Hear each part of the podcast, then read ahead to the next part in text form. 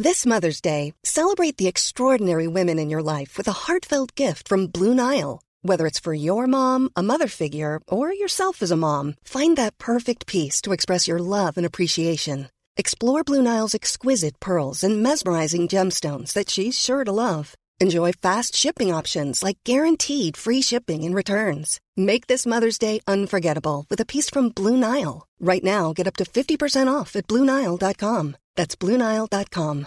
Quality sleep is essential. That's why the Sleep Number Smart Bed is designed for your ever evolving sleep needs. Need a bed that's firmer or softer on either side? Helps you sleep at a comfortable temperature? Sleep Number Smart Beds let you individualize your comfort so you sleep better together. JD Power ranks Sleep Number number 1 in customer satisfaction with mattresses purchased in-store. And now save 40% on the Sleep Number limited edition Smart Bed for a limited time. For JD Power 2023 award information, visit jdpower.com/awards. Only at Sleep Number stores or sleepnumber.com.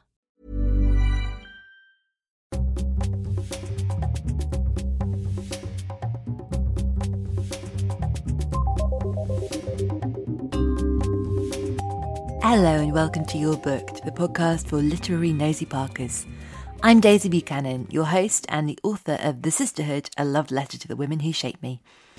If you're on the Kent coast, you can come and buy it from the Market Bookshop, my lovely local. This week, our guest is the writer, MP, and feminist firefighter Jess Phillips. Jess is the MP for Birmingham Yardley and the author of Every Woman, One Woman's Truth About Speaking the Truth, and her brand new book is Truth to Power Seven Ways to Call Time on BS, which is out this month. I've loved Jess for a long time because she is compassionate, courageous, and committed to using her voice in order to make sure that as many people as possible are heard. She's also one of the funniest people on Twitter. We went to Birmingham to have a rifle through her shelves and chat about Margaret Atwood, Sue Townsend, and why Matilda is a superhero who inspires boys and girls. Um, so I'm going to do a little bit of scene setting. We're in the spare room. Um, is that all right, by the way? I've left Yeah, it no, no, it's totally beautiful sort of like melamine shelf, and I don't know. No, you're Look, so fine. this is really this is a very cool selection. If you were sort of staying, you know, if you had an overnight guest, I see Adrian Mole, um, Stig of the Dump, um, Philip Pullman. There was a Douglas Coupland one I saw, Yeah, but I'd never. All Families Are Families Are Psychotic. Psychotic. I don't know that book, but it sounds amazing. It's brilliant. It's a brilliant book. Is it a novel? I read it years and years ago. It was my friend Alex. It was her. Uh, it was her favourite book, and it's a, it is about a sort of fam. It's it's as basic as just being about a family, uh, but they are all mad and having a pop at each other all the time.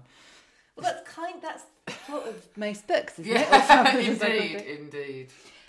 So when did you, is this um, your friend's copy or is this? It may well be. I think it might have been her copy, or or well, Alex, most. if you're listening. yes, Alex, thanks for that. Uh, most of the books that I have are usually stolen from my mum and dad. Uh, so yeah, we, I used to steal books off my mum all the time. So did were they big readers when you grew up? Would they? sort of- Yeah, my dad reads books like. Uh, Every book that he ever reads is the best book he's ever re- read, and so like whatever he's reading is like you must read this. It's the most important book ever. But he thinks that about every single book. But my mum was the most avid reader. She would read. So we'd go on holiday and she'd have to take a suitcase full of books because she would get through them. She'd read a, she'd read a novel in a day every single day. But if you asked her anything about them, and I do suffer from this, she'd be like, "Oh, I don't know. I remember there was a girl in it." Like she would have been instantly forget the book. And she once claimed that in uh, War and Peace, she only read the peace bits because the war bits were boring. But my mum, my mum would just like you know, all, every book a list, she would buy every single one of them and just get through them in a week. And she was an avid reader, my mum. Now, at the time of um, recording, I don't know if we might know who has won the Booker um, when this goes out. We don't. Do you have any? I haven't, I haven't read tips? any of them. I don't think. Because the Testaments Oh, the just came out, which is yes, obviously it quite. Uh, it's weird, isn't it? It's like it's an event. It's taken on life of its own. Are you an Atwood fan? Will you be reading? I, I am an Atwood fan, and I did an event uh, on the launch of the Testaments uh, for a charity called Equality Now, linked to the book. And I was asked at there, when was the first time you read um, The Handmaid's hmm. Tale, and everybody had these like amazing stories to tell about how they'd been at university and they felt it was like they were reading it and they felt it was totally claustrophobic and like it had a feminist awakening in them. But I was like 14 when I read The Handmaid's Tale again from my mum. My mum was like, "You must read this book," and I just remember thinking it was like science fiction dystopia, like Brave New World. It didn't particularly reach me on a feminist level, but as I've got older and watching the TV program I've reread it recently and I've had a completely different experience. And I will be reading the Testaments. I'm in the middle of a book at the moment, but I will, um, as soon as I'm done, I will read the Testament. It's all right. I'm not. Like, Come on, yeah. prove your feminism. Well, I was at the bloody event the day after it had come out, and one of the people on the panel had read it already. I was like, "How have you managed this?" Clearly, they, they, they have no. They don't have political obligations yeah. or responsibilities. I, it's really interesting to hear you say that though, because I do think it's a book that you sort of. I mean, I you know I do think it's brilliant, but again, I was quite a young teenager when I read it, and I think I felt as you did that I because I'd read the Edible Woman first, which I actually I find that I found that much more kind of weird and engrossing, and I enjoyed the experience of reading it more. And um, my mum and dad hadn't read Atwood, and I think I got um, the edible woman out of the library and they read it and then they got the handmaid. Oh she's very good. Oh feminism. And i was mm, yes. Yes very important. Yeah i mean I, I, didn't get particularly feminist overtones but i mean the the the realizing of it in the tv program certainly in the first series which is uh, uh, you know much more to the book it is i mean deeply feminist and Funnily enough, um, we were listening to Brave New World on the radio. It was we were driving back from Cornwall or somewhere with the kids, and it was the radio player Brave New World was on, and it could have been written about now, even though it's what now nearly hundred years old. It's getting on for, Gosh, and yeah. The Handmaid's Tale has that same effect of being timeless, totally timeless. That you could read it now and you can paste Trump onto it. You can uh, post all of the violence against women and girls around the world that we now see and hear about yeah. much more. And so it is. Imagine writing a book that stayed relevant for decades and decades. That is phenomenal. I mean, I, I think she's angry about it. I don't think oh, yeah, she, she wants it to be.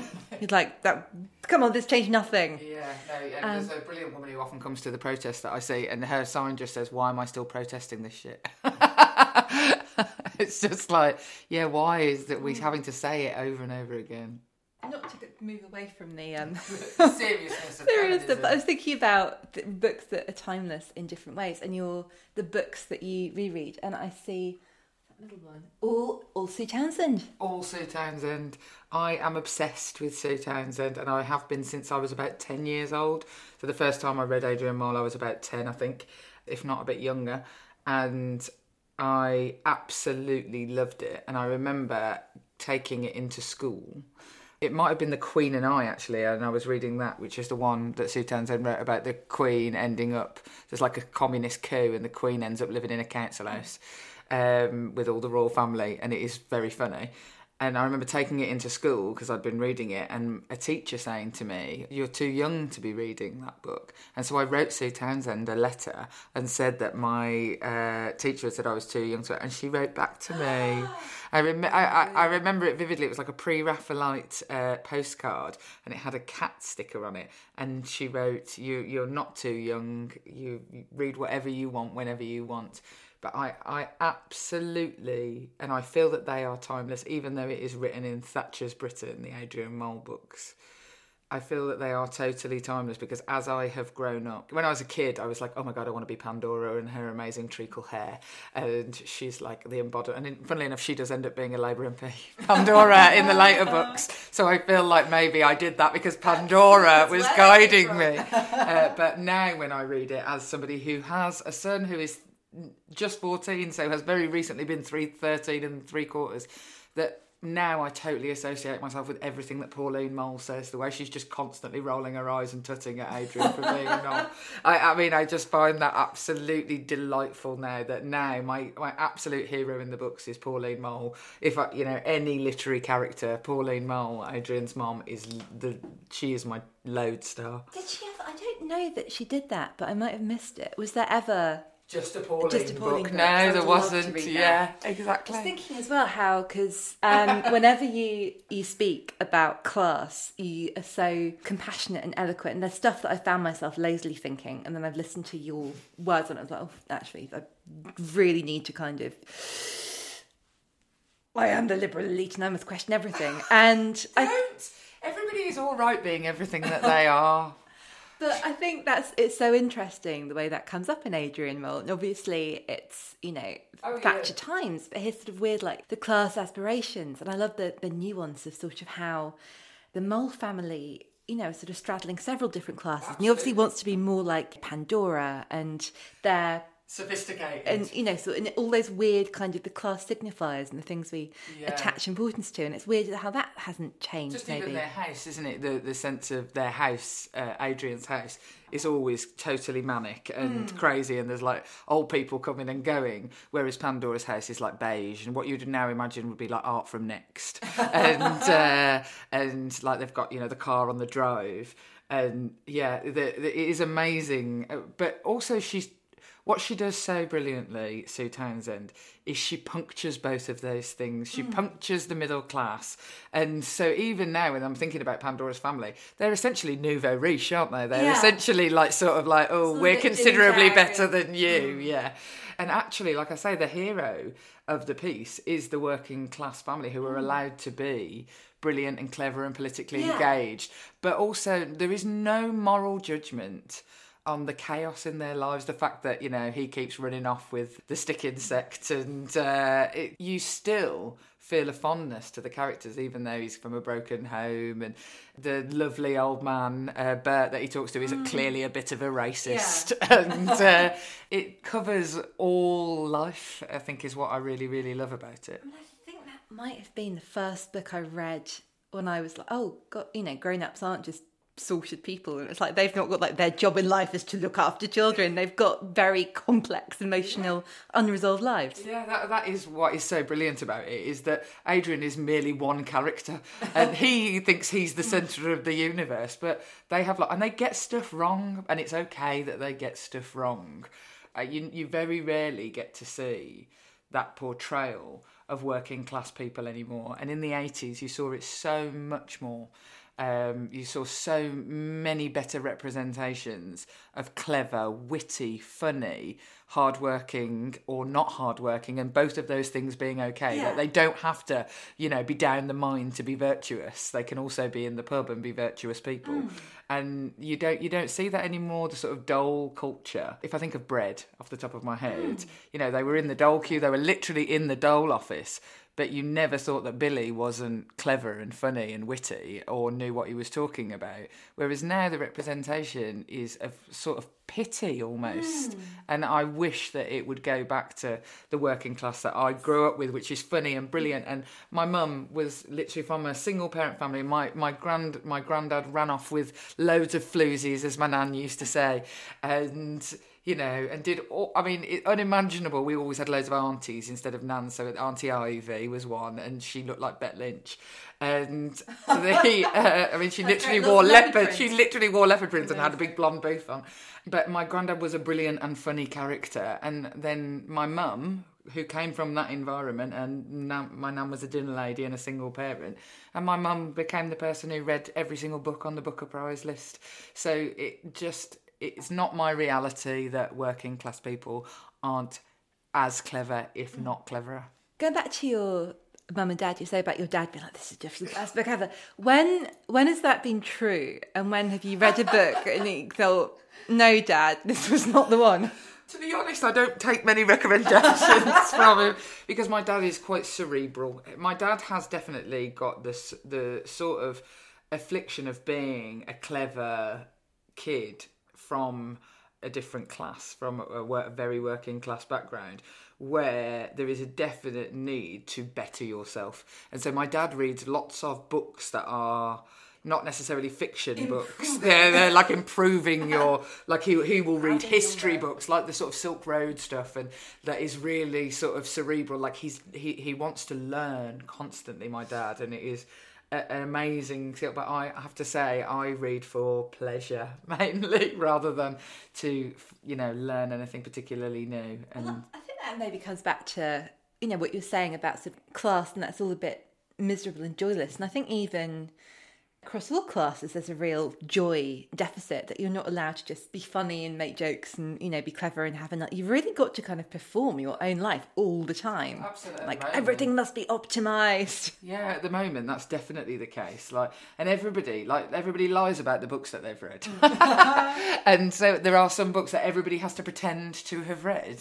Like i mean like books like 1984 mm. you can't i mean you, you can't really exist in the world if you've not read 1984 but most of the people i no, haven't read 1984 and wouldn't have. But yeah, you're right. Everybody feels they have to perform constantly. I love this that I've just spotted. You've got um, you've got an SEO trot sandwich, and they've got two copies of the Twits, and that, I think they're both got these look like beautiful old oh. old copies. Yeah, mm. that, what you've got there is the marriage of two families, and where one is my childhood copy of the Twits, and one is my husband's uh, childhood copy of the Twits. And I think that if you were to ask my husband, there's quite a lot of the the sort of uh, the Dune books here, and the the my husband's a massive science fiction uh, lover, so and he's really into sort of dystopian literature and stuff.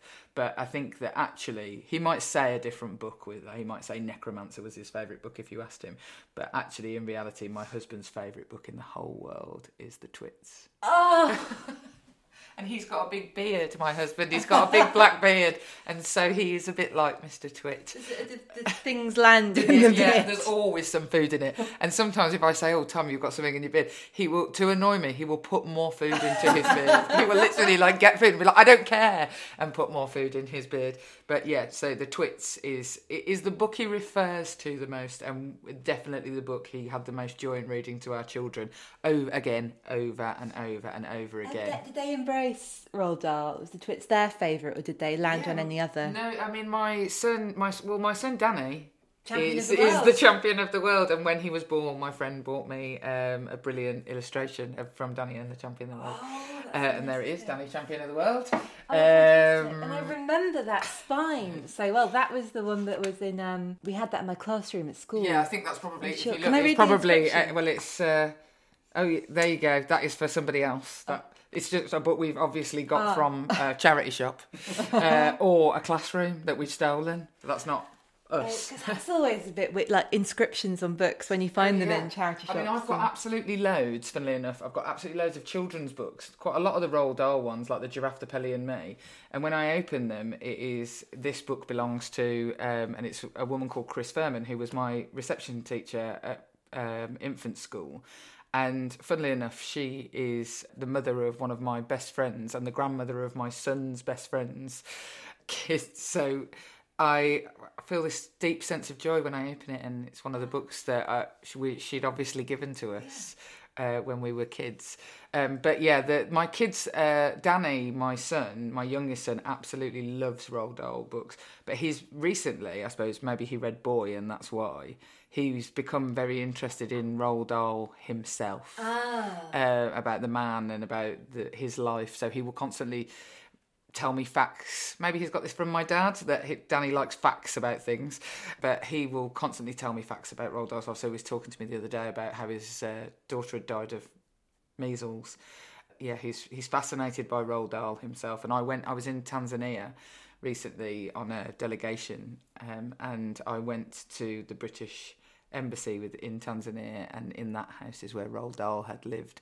And there was a tree in the back garden that one of the, I think it was one of the trees in one of the books had been based on, and I told my son Danny, and he was obsessed with this idea. I think it's interesting as well, isn't it? The way it's really hard to um, separate. Should I sit down? But I feel yeah, like I'm just standing over you. Can't go. Feel free to um, sit down.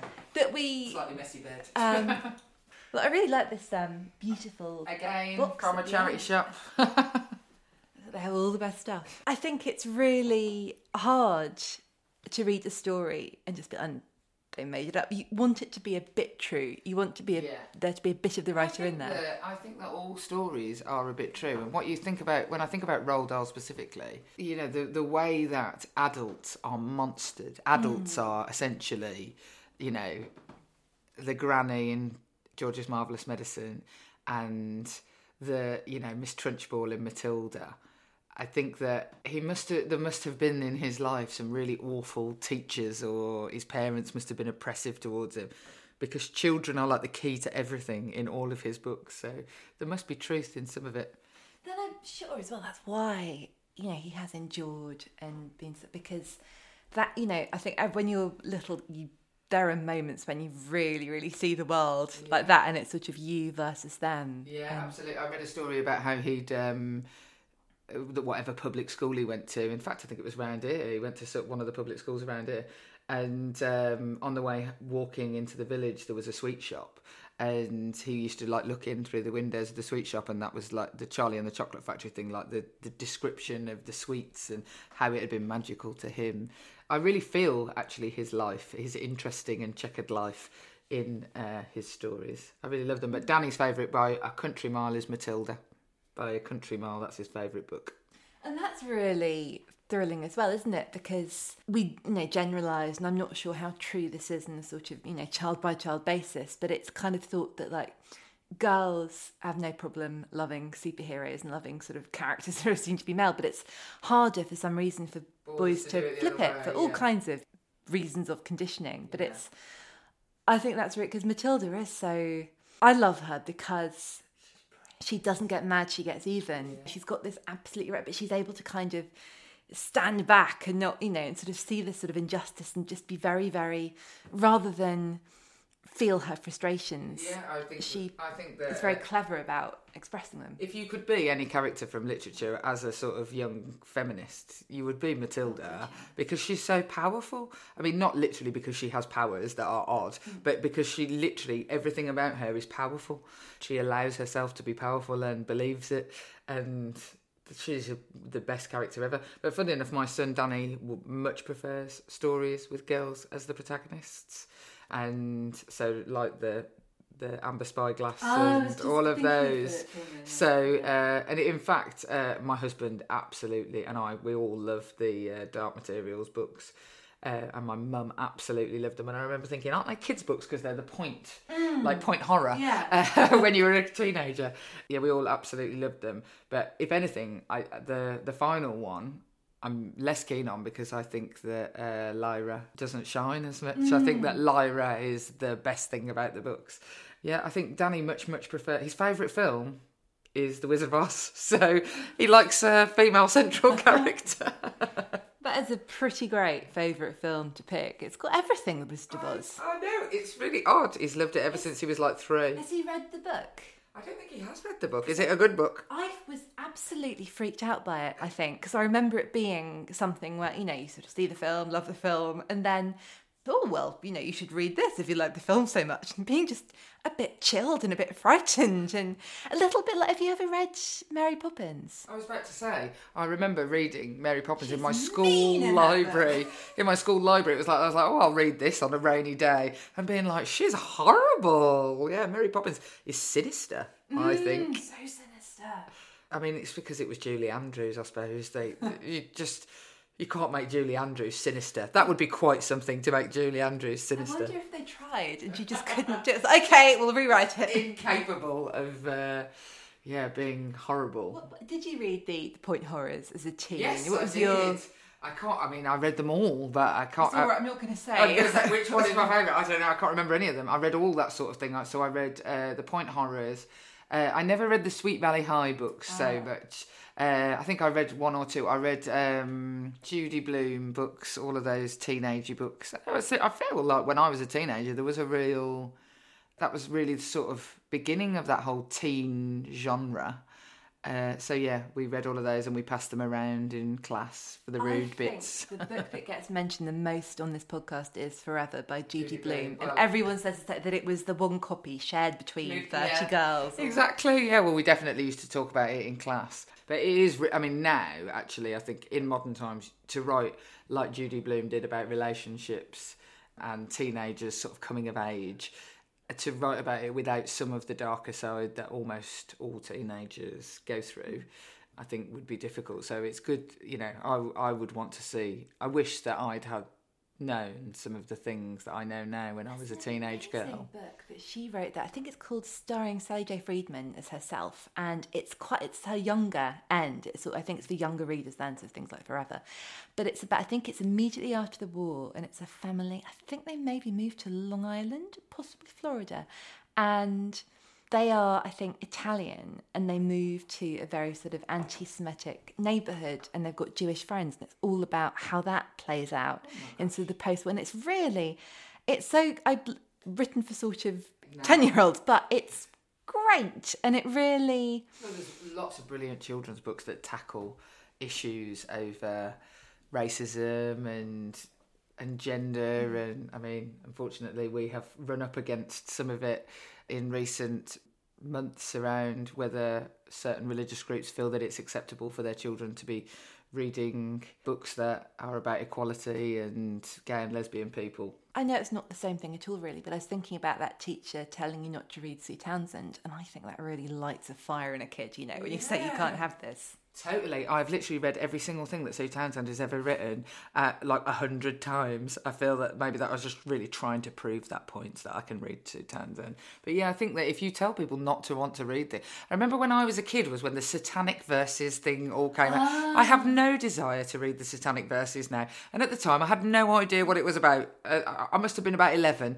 And I was like, I'm going to read this book because I'm being told that it's bad. And I, I mean, I would have been lost if I'd re- read even like three pages. but I remember, I remember that, and I remember Madonna's sex book when that came out. I ah. remember vividly, like being like yeah, ten years old and being like, oh, "What is this sex book?" Because it came in like a cellophane wrapper, didn't it, in the shop? So you couldn't just go into the shop and have a rifle through it. Did and you get to look at a copy? I did because at the time, funnily enough, there was a we used to have loads of lodgers, and uh, at the time there was uh, a bloke called John, and he was going through a divorce, and he worked with my mum, and he came to live with us, and he had a. It was probably about a year after the controversy, but he had a copy of the Madonna sex book, and I remember being like, "Yes, finally, I can look at the Madonna sex." Book. You have to kind of sneak it out if it was? to be honest, I feel then, as I do now, it was a bit tame.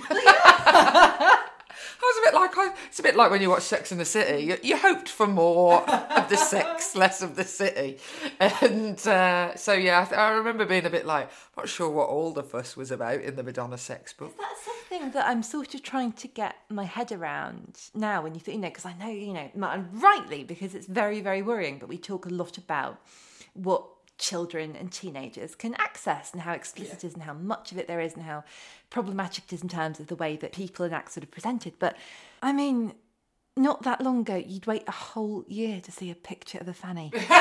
exactly of Madonna's family. Uh, I mean, I think it's special because it was Madonna's. Um, but yeah, you're right. I mean, now my now. kids can just go on their phones and the whole world of porn is available to them. And Google image search Madonna's fanny. Also, I think that there was an element of, of when you're coming of age, when you're a teenager, where you it used people used to read smutty books for that exact reason because that was and that was part of as Caitlin Moran talks about this brilliantly the part of the sort of awakening of lots of teenage girls uh, sexuality i don't know i've never been a teenage boy was you know you were reading books and people were having sex in them. And i remember being i remember when lady chatterley's lover came out on the telly and being like oh i'm going to take that book upstairs. Like let's read this book. Again disappointing. Yes it is a bit, um and that and all of um DH Lawrence I'm like are they are they having sex or not the, the flowers and metaphors I don't know what's going on I remember in uh, reading Thomas Hardy at school and um that my and then I came to the conclusion that all English teachers were just obsessed with sex because they would say that everything was sex in every book. They're like, "Oh, the moist oh. grass, that's sex." Mm. I'm like, I think it's just and grass, miss. That, and it's like things like with um, Thomas, like if a character's got dark hair, it means that she's wild and promiscuous, yes, or yeah. if she's in a stream, she yeah. wants to have sex, and if she's got a basket, it symbolises a vagina. Yeah, that is exactly what my English teacher told me, and I was thinking, Miss, I think maybe she just had something to carry and that's why she had a basket. But then, like, so we read Tessa, we, we read Tess of the D'Urbervilles, and then in the actual scene, which is of sexual violence rather than actual sex, there's nothing. I was like, you've been telling me this whole book is about sex, and in the actual sex scene bit, no sex at all. this is Fundamentally, you've told me everything is about sex, and then there isn't actually any sex in it. Obviously, at the time, it would have been smutty to write about sex. Um, but yeah, I, I, I um, and then all of my English teachers got pregnant whilst I was going through school, and so we were just convinced that they were just total nymphos English teachers. Like, oh, I've read this spicy passage of Thomas Hardy. Exactly. Normally, being a little extra can be a bit much, but when it comes to healthcare, it pays to be extra.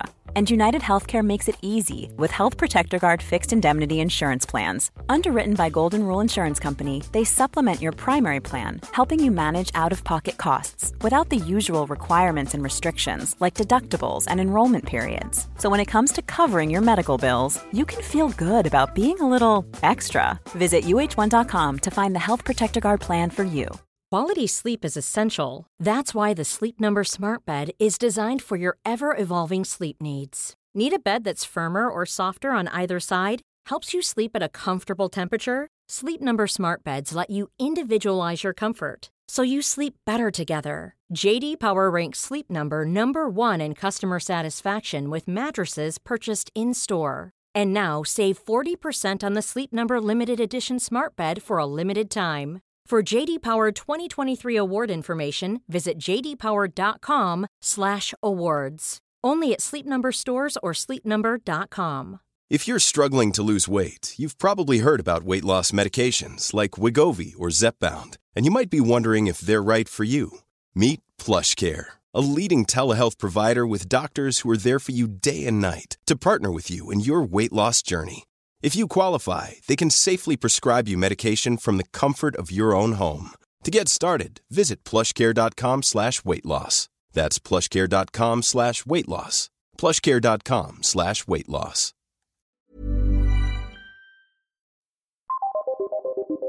We'll be back to Jess soon, but now it's time for my Steal of the Week, a wordy wonder that would definitely count as your big present if you were to put it on your Christmas list. This week it's Wedding Toasts I'll Never Give by Ada Calhoun. This is a book of essays. The title essay is the piece Ada wrote for the New York Times Modern Love column, an essay that garnered such an enormous response that the book couldn't not be written. This is one of my favourite books. It's tender, romantic, often painful, shocking, and funny. This is about what happens after a happy ever after. It's about the quietness of love and about the gaps in our imagination and perception when it comes to what we believe lasting love to be versus what it actually is. I truly believe this book will enhance your relationship or your marriage. Just ask producer Dale. In all seriousness, I think about these words often and I love them. To hitch your rickety wagon to the flickering star of another valuable human being, what an insane thing to do, what a burden, and what a gift. That's Wedding Toast I'll Never Give by Ada Calhoun, published by Norton and out now. Now, back to Jess. Did you? Because I know that um, in How to Be a Woman, um, Caitlin Moran talks a lot about Jilly Cooper. I'm a very big Jilly Cooper fan, and that is where that was um, filling in the, the gaps that Thomas Hardy couldn't reach. Have you read? I have never read any Jilly Cooper, but my friend Jess is totally obsessed with them. Like she's like gets it on the uh, first day. I haven't, but I feel that I should. I've also never read any Jackie Collins, and um, again, my mates on holiday, they they all are reading some Jackie Collins novel or not because they're the ones that get left in the book exchange or like get left in your holiday home. There's always a Jackie Collins, so somebody will always read a Jackie Collins. In fact, I remember my friend Marcella when we were on holiday once reading this Jackie Collins uh, book, like The Stud or something, and it had been left in the flat we were staying in, and then it didn't have the last eight pages. She's like, "What? this is like a torture. total torture." I was like, "I'm, I'm fairly sure those copies are widely available elsewhere." I really love that though. I think especially when you do get sort of stuck and you end up reading like a John Grisham that you never would have read otherwise. And sometimes it's totally amazing. I, I read uh, Tinker Tailor Soldier Spy that way. It was like in a, and I was like, it's so atmospheric and so, and I would never uh, read the blurb of that and be like, yeah, I'm going to read this. I would never, ever. As soon as it's like it's set in the Civil War England or whatever, I'm like, "Bah." anything that's really boyish. I'm like, I'm not reading this, and I would never have read Tinker Tailor Soldier Spy uh, because spy novels, I would just be like, whatever. But I absolutely, it is a genius piece of writing. Carrie, afterwards, or No, did you just oh, let no, that? I've read The Constant Gardener. Is that like a. Oh, is that Le Carre? Yeah, yeah, yeah. I've read that one, but that was because my mum, um, my mum really, really liked that one. She, my mum loved Murder. She didn't read it, maybe, and this is the reason I've never read Jilly Cooper or Jackie Collins, is because my mum didn't read them, and I just got all my books from her. But she, she was an absolute, um, the the sort of if if we were going to be snobby about it, the sort of trashy uh, novel. She would read loads of spy and murder mysteries. So she would she like all of the Ruth Rendell books, like uh, when I was a kid. And then there were like the Ruth Rendell mysteries on the telly. But luckily, because my mum couldn't remember anything from her book, she never knew who had done it on the TV, even though she'd read the book. When there are so many as well, they all kind of like, oh, is this the one where the dog? Oh no, that's Agatha Christie. yeah, exactly. Yeah, and so that's why I never read those. But I read lots of uh, murder mystery novels uh, when I was a kid, but less so now.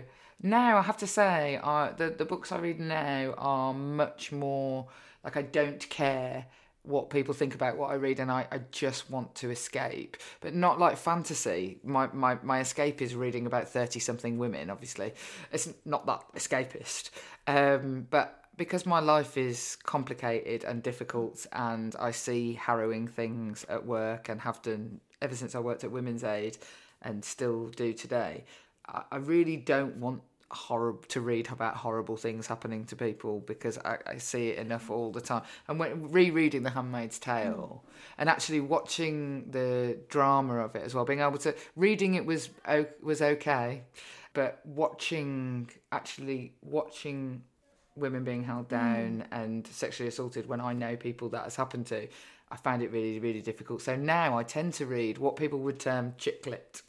And I read books about like I mean, it's the best. commercial fiction. Yeah, but so it's I love so. Marian Keyes and I absolutely love uh, Ma- Mhairi McFarlane. Oh my god, I her love books Mhairi. are She's amazing. brilliant. And me and my mates are all like, "Oh, have you seen the new ones come out?" And we like, I just think it's really, she's really funny she's so and really clever. and- dialogue as well. And Yeah, what I love about her is the friends are never supporting characters. She always she writes really, really Yeah. real friendships. and, and I have to say, on screen, I almost never see friendships that I can believe in. I suppose Fleabag it was uh, a sort of change away from that, but in books when it, friendships are written so much better, especially female friendships. The dialogue between female friendships in uh, Mhairi McFarlane compared to if you rewatch things like Sex and the City with four women, nobody talks like that. Like it, it's, people are so stilted in on TV. Even I remember watching um, Mamma Mia and just thinking, people are not friends like this. this is so weird the way you're behaving. so bizarre about Sex and the City is they all seem to believe that sort of they are best friends with Carrie, but they don't really have much in the way of relationships with each other, and it's just odd. Yeah, it's it really odd. It is, yeah. You, you never see like Samantha out with Miranda. They're quite, they're sort of a bit snippy with each other, and it's um, Yeah, and so I uh, I really really love uh, Mhairi McFarlane, but I really I have to say I think that uh, Irish writers they write in a certain way. So Sally Rooney, uh, her her book about and the fact that the characters were these Irish in the most recent one. The nor- is it normal Oh, brilliant. people? Oh, I'm so glad because I've just finished reading that, and I was I was writing something, and I was really really nervous that I was it was going to kind of get in my head, and I was accidentally going to just write a shit version of normal people. So like, no, put it away, move away. And now I'm like, I I have so many questions. I, I just don't know how I how I feel about it. I don't know what I think. I absolutely loved it. I absolutely loved the male character whose name now currently escapes me, uh, Connor, uh, because he is like lads I knew in that era. I like that none of them are blousy. The thing I'm going to say about normal people that is, I would say, the best thing about it is that the sex in it is really well written.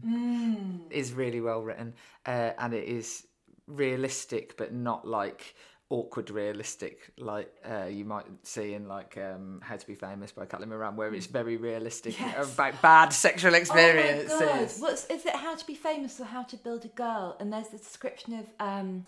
I might need producer Dale's help. Do you mean Bernie Winters and the Schnorbitz?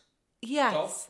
And the, there's something about the, the who was it? Who was kind of like had one of those like fake ostriches. Oh, Bernie Clifton. Bernie Clifton, and it's a sex position being like Bernie Clifton in his os- ostrich, and I laughed about that for about five days straight. Well, it is brilliantly I, funny. I loved normal people. I loved it, but my real struggle is that you know the relationships are so bleak and abusive, but how that Connor's refusal to acknowledge her, I just can't. It just broke me.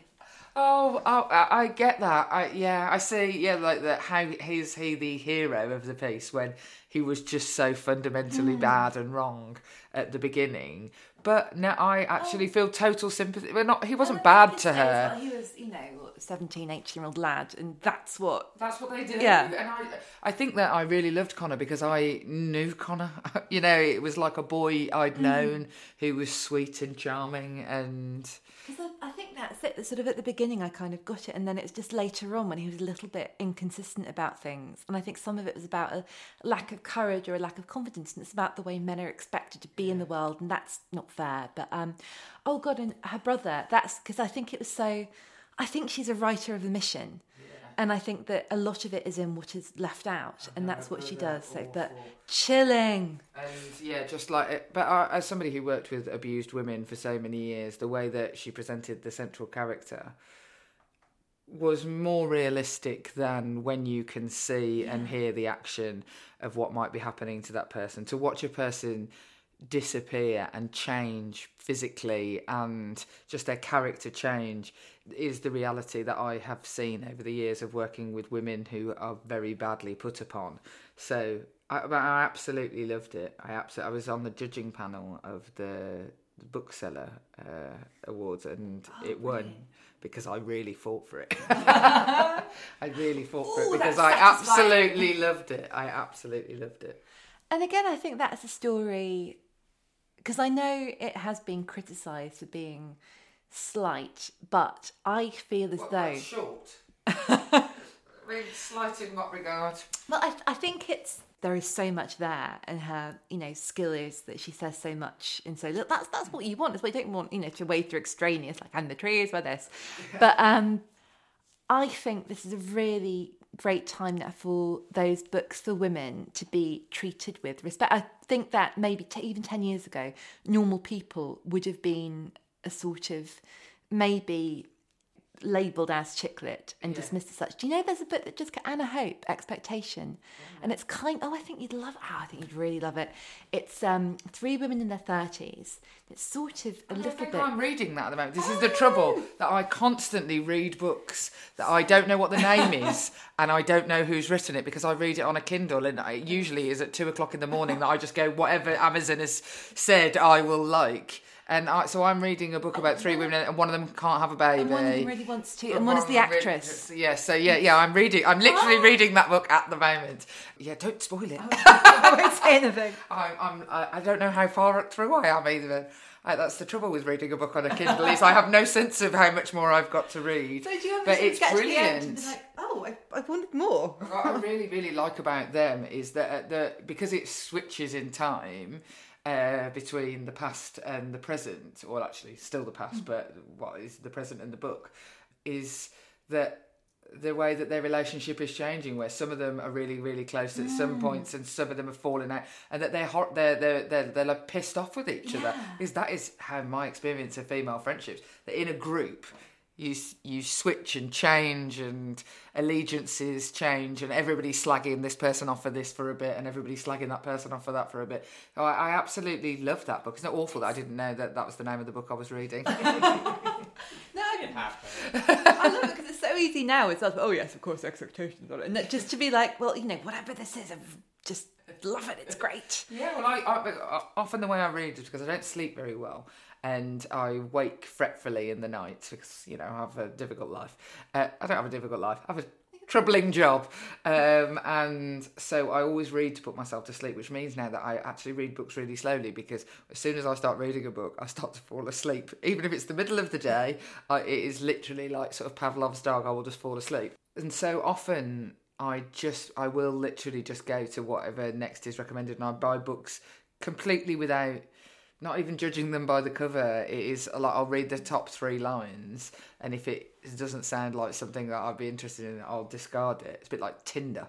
know, swipe to the left. Um, I think that might be a multi-billion-dollar business idea. Tinder for books. Tinder for books, yeah. But you're so right though about the things that matter, even sort of between your twenties and thirties, and that it's going through these two periods that aren't that far apart, but actually so that their priorities have changed Yeah, and they seem wildly different. What I think is interesting about it is for uh, uh, women in their thirties reading this book. It, I think it is there is a huge amount uh, of parallel with you know most women will be able to see themselves in one of the characters Yeah. at one of the points of time, not necessarily all the way through.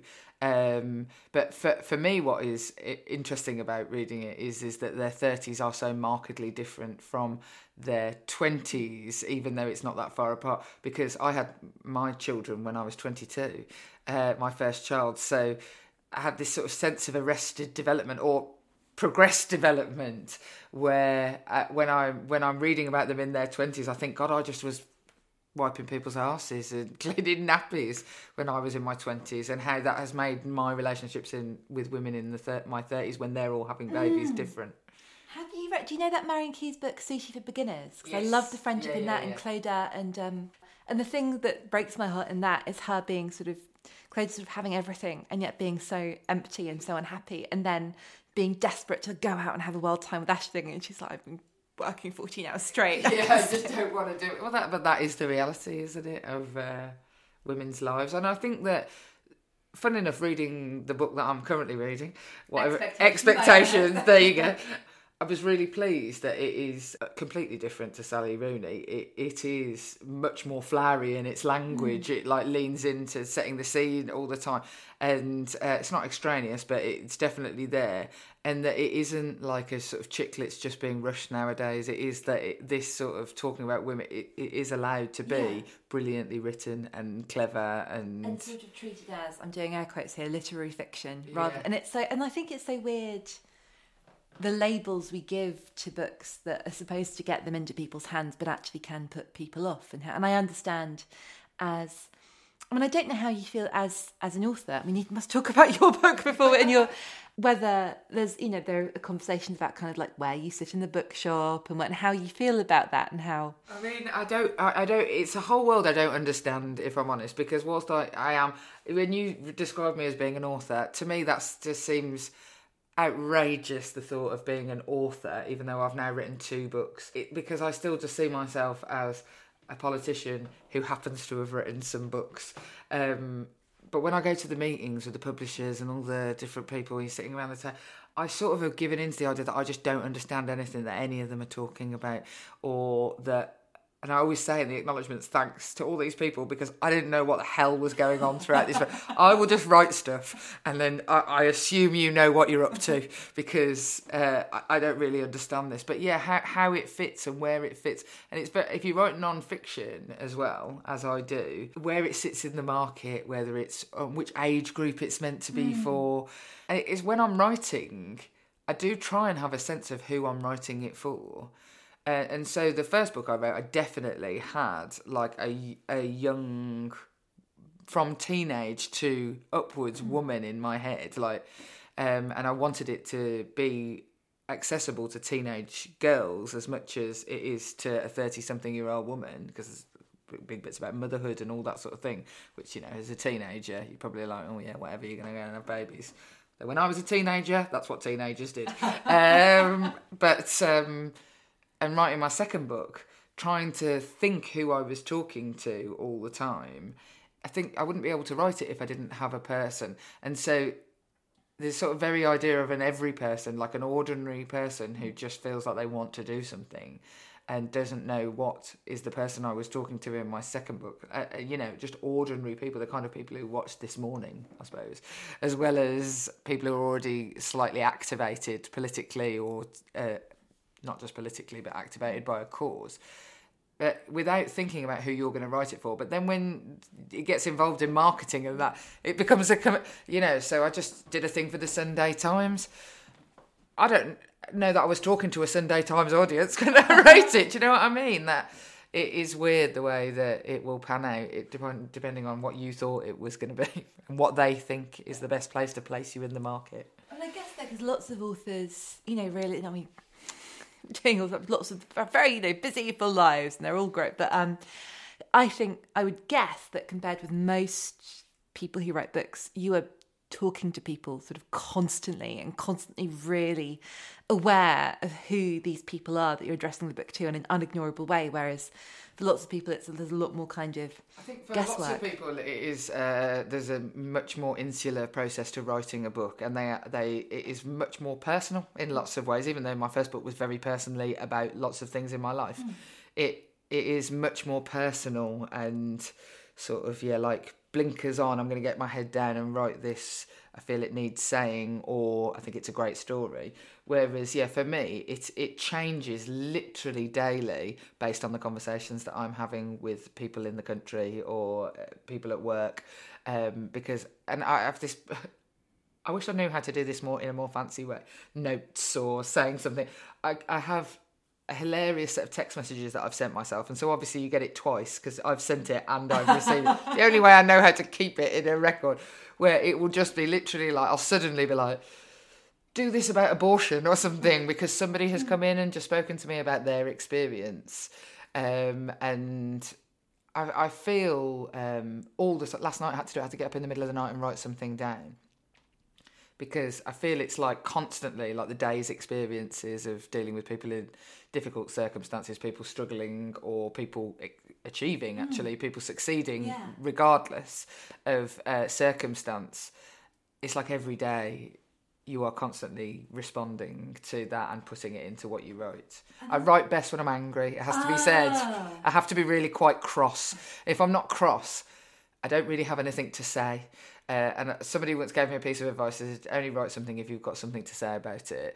Don't like get a brief mm. and just feel like you have to fill the page.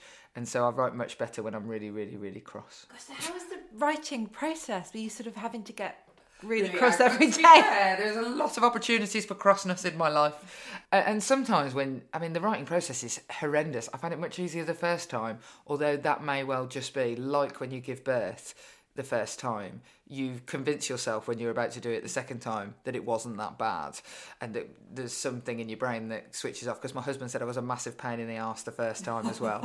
um, There's a lot to be said in life, isn't there, for not knowing what to expect and just Yeah, thinking it's going to be dreadful. Exactly. And so I found the first book just sort of fell out of me.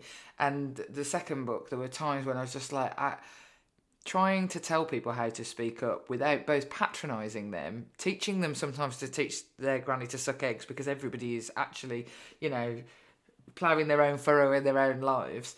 And also without it constantly, my constant thought in my head was, don't make it hyperbolic. Like, don't it has to constantly seem realistic Yeah. to people to be able to do it and even though the examples of the, the people who i interviewed in the book what they did was uh, you know is unbelievable they're taking on governments taking on whole council areas and police forces taking on um, you know huge long standing divisions in society. Um, but they were all very ordinary people and i had to try and constantly come back from the edge of, of, of being too inspired by them because the whole point was you can do it and constantly trying to look up and make sure you're speaking to the audience not just having basically a love letter to this amazing activist that you love um, and that is hard I think it's such a weird time for that, isn't it? Because I feel like these two things are polarized. Well, either it's like, look at this amazing, but it's always like, you know, look at Oprah, look at Beyonce, this is what you should be achieving. And then the other side is, sorry, I'm a bit shit. And there's not really a way of marrying, and being a bit shit is supposed to be this sort of authentic thing that we're all.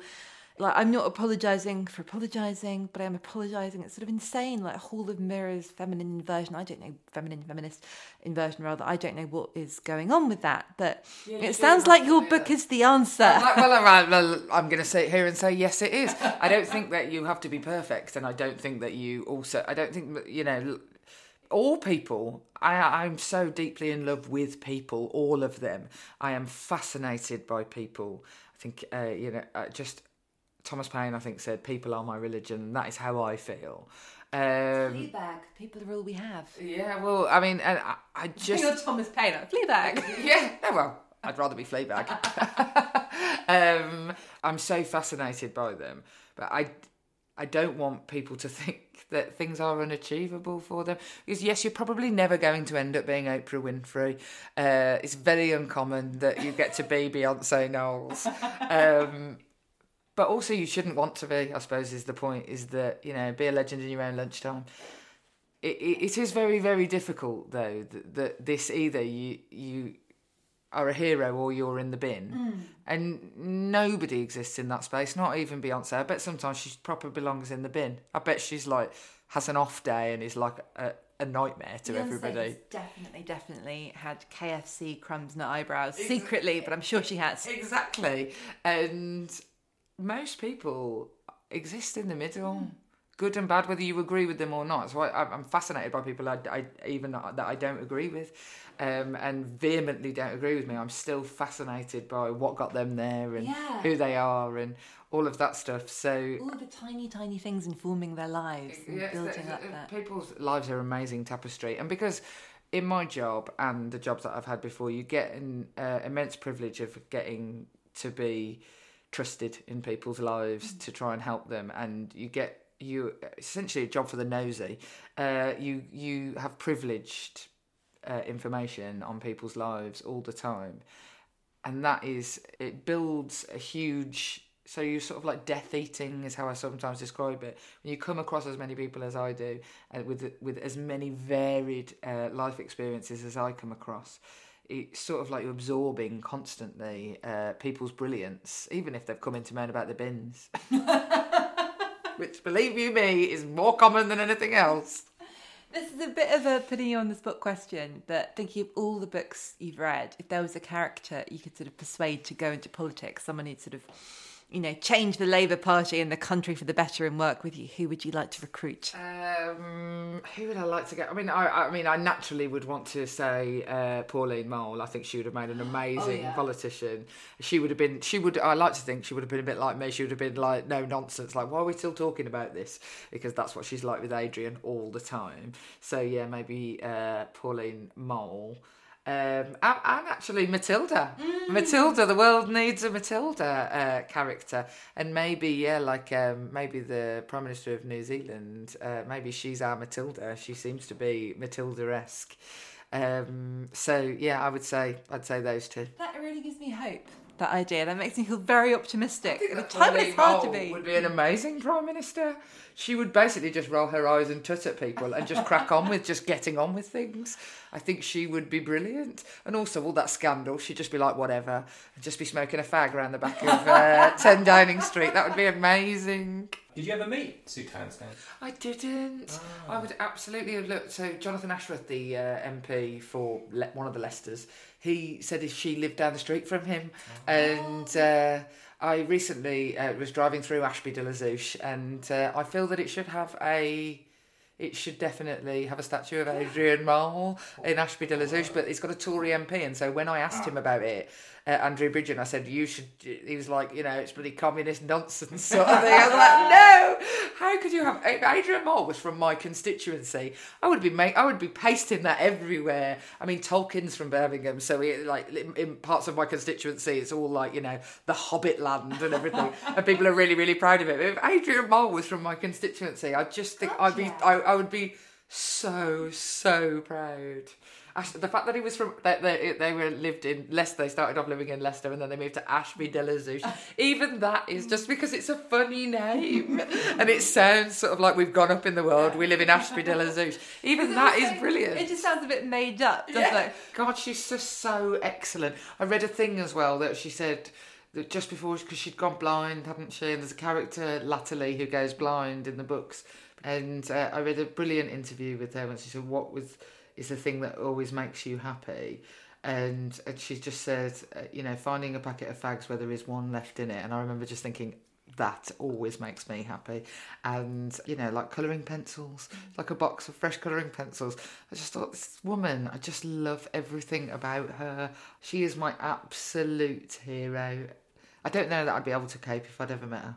I would just, I can think of nobody I look up to more than Sue Townsend. I love her. It sounds like a sort of a carrying part of her soul. There's, you know, there are so many parallels, and just yeah. when you sort of someone writes something and you're like that, it's like it's me, but it's you. Yeah, exactly. Oh God, I just absolutely love, and I wish that you know actually what I would wish uh, I could have talked to her about the bits where Pandora goes on in the much later books where Pandora goes on to be a, a new Labour MP and she's there in like furs and things uh, with her amazing hair.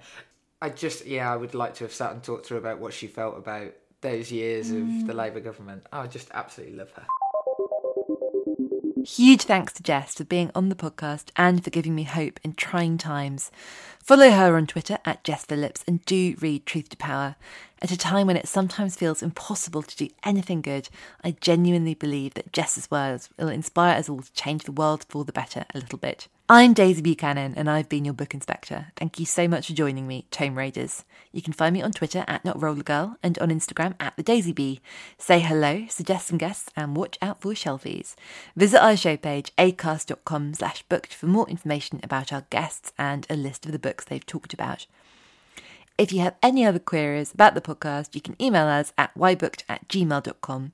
You're Booked is produced by Dale Shaw for New Alaska and hosted by ACAST. Please do subscribe, rate us, and leave a review. It's great to hear what you think, and it helps other people to find the podcast. For now, I leave you with this, attributed to Virginia Woolf. Secondhand books are wild books, homeless books. They have come together in vast flocks of variegated feather and have a charm which the domesticated volumes of the library lack. Also, secondhand books are books you can justify buying 10 at a time. See you soon!